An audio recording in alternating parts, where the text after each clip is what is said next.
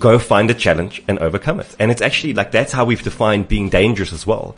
Um, you know, dangerous has been this big thing that I've tried to boil down into one sentence. And the one sentence is that to be dangerous is to have a certain pattern of thinking, feeling, and acting that empowers you to overcome the challenges that confront you.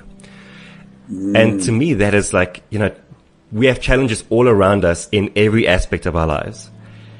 And all you need to do is to go sit down for five minutes and make a list and you'll find plenty that you can go and like say, well, if I need to overcome this challenge, who do I need to become? What do I need to do? Which skills do I need to learn? Which mental model do I need to adapt? What kind of an em- emotional state do I need to inhabit? And once you have that, you are well away on your journey to transformation. Well, look, I think the thing is, it's also important to measure small wins and more small successes so that you're not just waiting for the 10 or 20, 20 kilos. Mm. So um, I think that one kilo is a win. It's my journey towards transformation. It's my journey towards becoming a different version of myself. And so uh, yesterday I did a really long cycle, the longest cycle I've ever done. But you know, I was really at the back of the pack. But for me, it wasn't. The win was I finished. A win was I finished without any cramps. So I also had to measure my transformation in a process of, okay, I'm patient in the process. I know what the end goal is, is to enter an Ironman. And so, yes, this is the beginning of the journey. And so, yes, mm. I, I agree with you. Transformation are these big things. But I think a lot of the times what we usually do is we scold ourselves or we get upset that we haven't achieved this big, audacious goal quickly enough. And I think that's a problem with our society, this short termism, um, and not really putting effort into things for long term because we get bored or sidetracked or we think it should be perfect sooner than it is. And that's the life of an entrepreneur, right? You mm. you think you've made it and you haven't, and then you haven't, and then you haven't, and then you haven't. So yeah, I think I think it's important to measure it as well. When you look at the sort of academia of, of leadership, there's many different styles and theories about leadership, and one style of leadership is called transformational leadership. Mm. And you'd think that it's a very modern and new thing but it was actually coined in 1978. Wow, so, okay. yeah, it's been around for a very, very long time. Mm. And, you know, when I read initially, when I read the definition of transformational leadership, I was like, what? Like, so let me quickly read it to you. So, transformational leadership is a style which involves working alongside team members in order to identify the need for change, create an inspiring and motivational vision, and to execute necessary steps required for change in tandem with team members. No, I get that. I think there's operational uh, implementation of strategy, and then there's the overarching strategy. So you're building the transformational uh, strategy, but then you need somebody to actually get down and, and transform the business itself mm. through transactional leadership. Mm. So yeah, that that makes sense. I like that.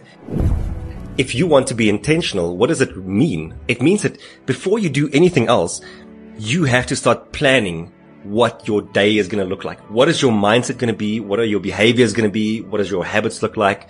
And to your point, like what is it that you are actually ultimately working towards? Well, I think it's just about the clarity of where we're going. And, mm. you know, the intentionality is like, who do I want to be? What does it look like? And how do I actually work backwards? And I think it's a great topic because I've been speaking to a lot about my, to my clients around strategy. And often what we think of as strategy is moving from A to Z and moving from here to there. And I, I actually want to challenge that idea of strategy and say, well, let's actually try and work from Z to A and from there to here so that we can work backwards in our process of creating rituals, habits, and behaviors to be in line with the intention. And I mm. think that mm. most people don't have clarity of that intention. And I think you and I speak a lot about that clarity just in our own private conversations. But I think that anybody that has created anything remarkable in the world has first imagined it and then created the habits and behaviors to want to fulfill it. And so I think it's a great topic to talk about. And I think what modern leaders need to be really good at moving forward is context switching. Right? And like, so what does that mean? It means that you are operating between all these different contexts as a, as a modern leader. You are leading a team virtually, but you're also leading a team in real life. So there's a, there's this hybrid, um, team that you have to lead. You have the context when you're working from home of being in work mode versus chilling, right? You have the context of working one on one versus working to a team or group and then to the organization. So it's context switching all the time. So what does intentionality look like for you? If you, once you know that, once you have that awareness, how do you become more intentional? Well, you have to go sit down and actually write out what the different contexts are and then go and fill in what are the behaviors that you would want to see in those different contexts. Like that is what intentionality looks like. Okay, so what you're talking about is in the different sectors of your context, you need to have different behaviors. Yes. And so you're saying in that sector, that should be my behavior, and that's what I'm going to intend. So I remember last week or the week before you were talking about tr- last the week before you were talking about transactional transformational leadership. So you're saying that when I'm transactional in this space, this is my intention of behavior. When I'm transformational in my space, this is my intention of behavior. So do you mm. think that we can create intentions both emotionally and physically, or mm. they're just one? Yeah, I think it's across the spectrum. Like the best thing to do actually is to think, well, so this ties back to being dangerous. Like being dangerous is all about the three aspects of thinking, feeling, and acting. So what you actually need to do, like if you want to really go deep, and I don't think most people will do this, but if you really wanted to go deep, you would say, what does thinking, feeling, and acting look like when I'm a transactional leader versus what does it look like when I'm a transformational leader? What does it look like when I'm leading from home versus when I'm leading in the office? The very first thing that all businesses need to work on much more for me is the mindset of the ability to become successful in the future and the fact that they have the power to make it so.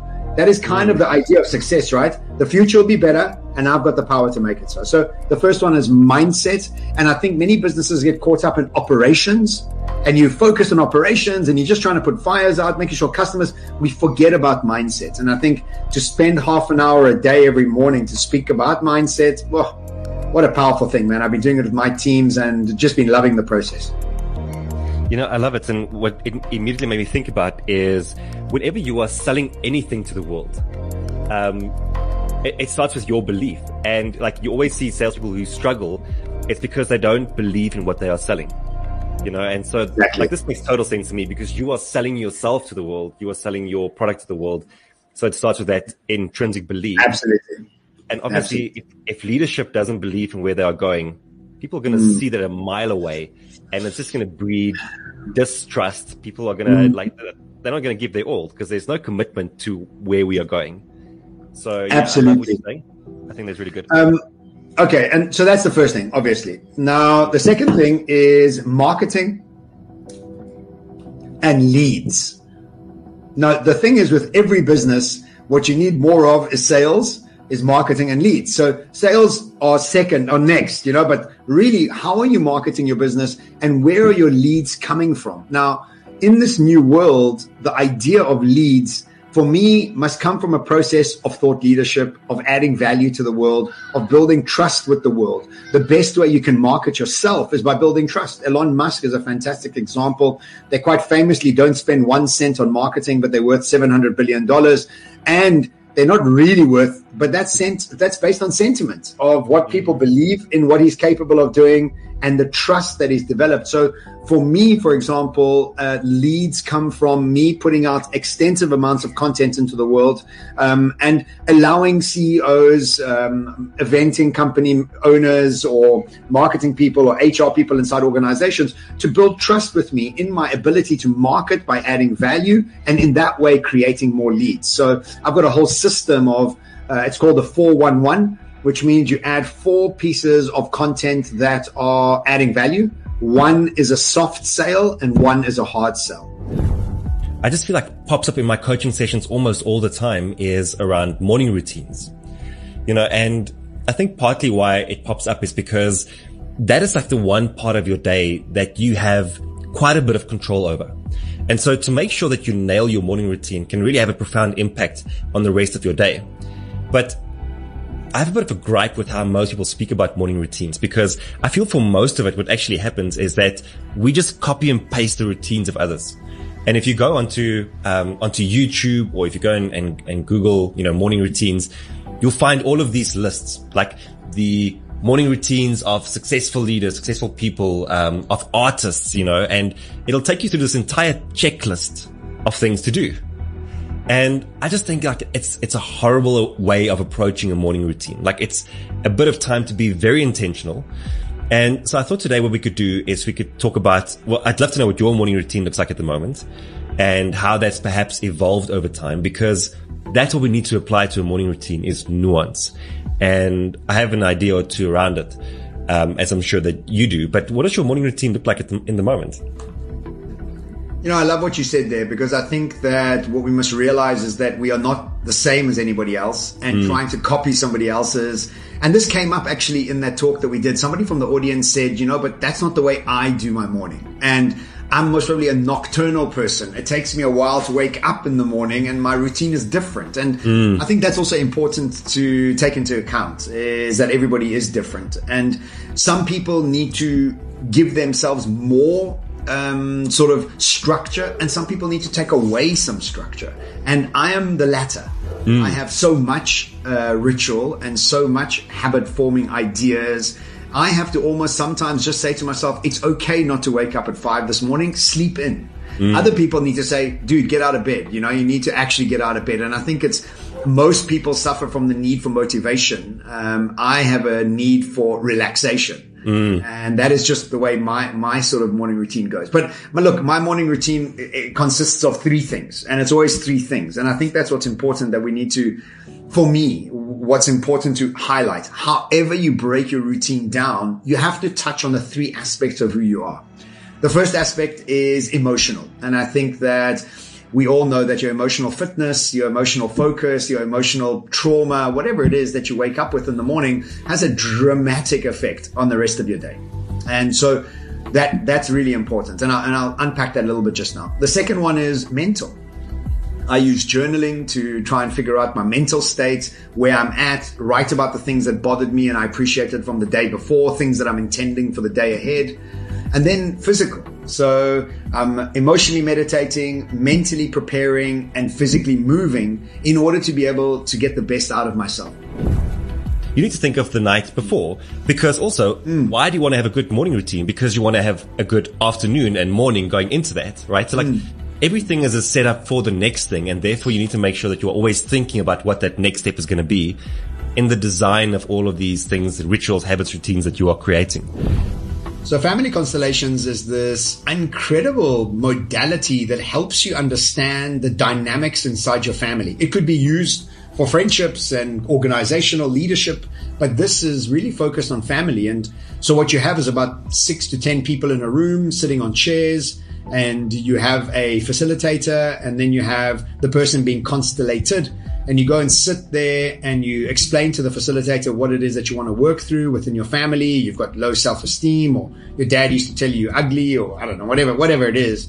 And then what happens is you go through the room and you ask people to come and stand in the middle and you ask each specific person, can you be my dad? Can you be my mom? Can you be me? Can you be? And so they position the family in the middle and then people, you give it two, three minutes and then people start taking on the personas, the personalities, the issues that these people in your family have in the most incredibly distinct and, and, and unreal ways. For example, one of the guys that was at the family constellation on the weekend, he, he, he, he was lonely when he was a child. His dad had been at war. So there was a, there was a lot going on there that he, he felt he'd been abandoned and he was playing the guy he chose to play him was playing in the sand in the middle of this room that we were, we were in. It was a, it was an outdoor room so there was sand. And he started this little kid was a four year old version of him and started playing space bases and started building space bases and explaining that he's building these space bases. And the guy started crying. And and and afterwards he explained that when he was a kid in four years old he was building space space a space bases in the sand pit behind his house all by himself for hours on end. And so the specificity of those things are really amazing. So when you do see your life and your, your, your family from an objective point of view, you really have incredible insights, most probably a lot of sobbing, and just a lot of release. Mm. So I've been doing that quite a lot as well. I've done two sessions already about my ancestors and lineage and also about my relationship with my family. So that's been really phenomenal and just shifting the energy around ancestor and lineage work and just just making yourself more seamless and more empathetic to your family members and releasing some cycles. Mm. When the pandemic hit and everyone started working remotely, we all of a sudden thought this is going to be the future.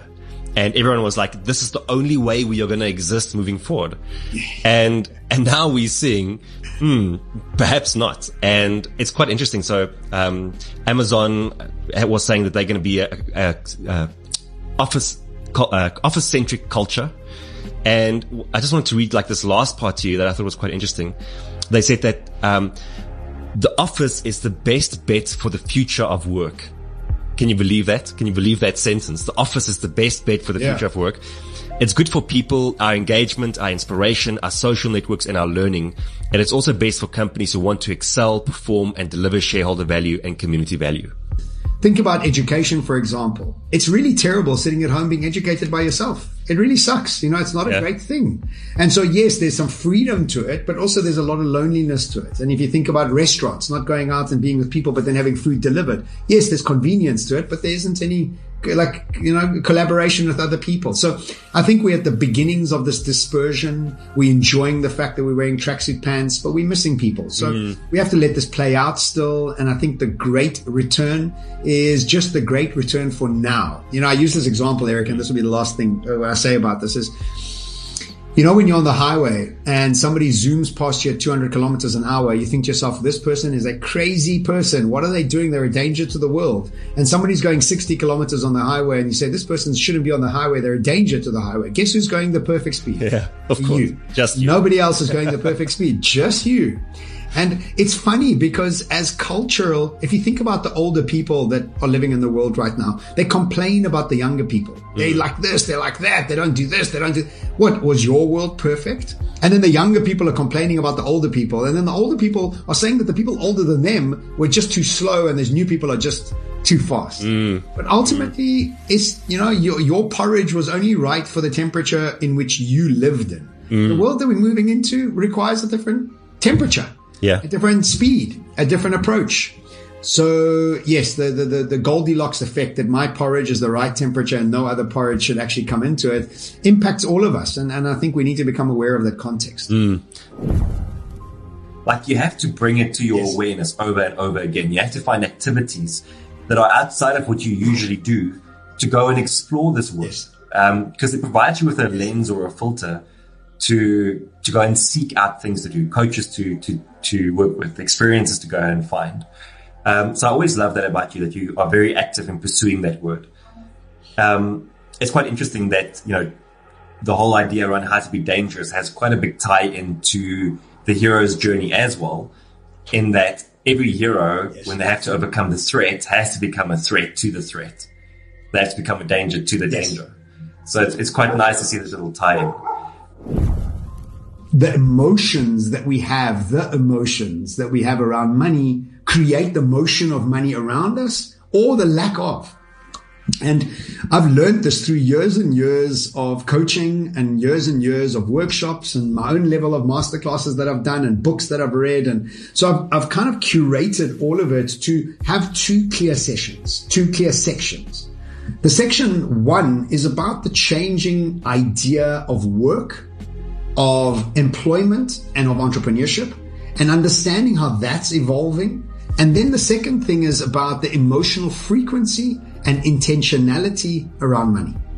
And so you have to have both in your, in your sort of scope of understanding because you've also got to realize that you can't always look for safety and then hope that you're going to have a dramatic impact on the world and then that world's going to gift you back with abundance and, and, and, and money or whatever the case may be whenever we are trying to improve anything in life, it's always going to come with pain, whether that's going to be psychological pain or physical pain.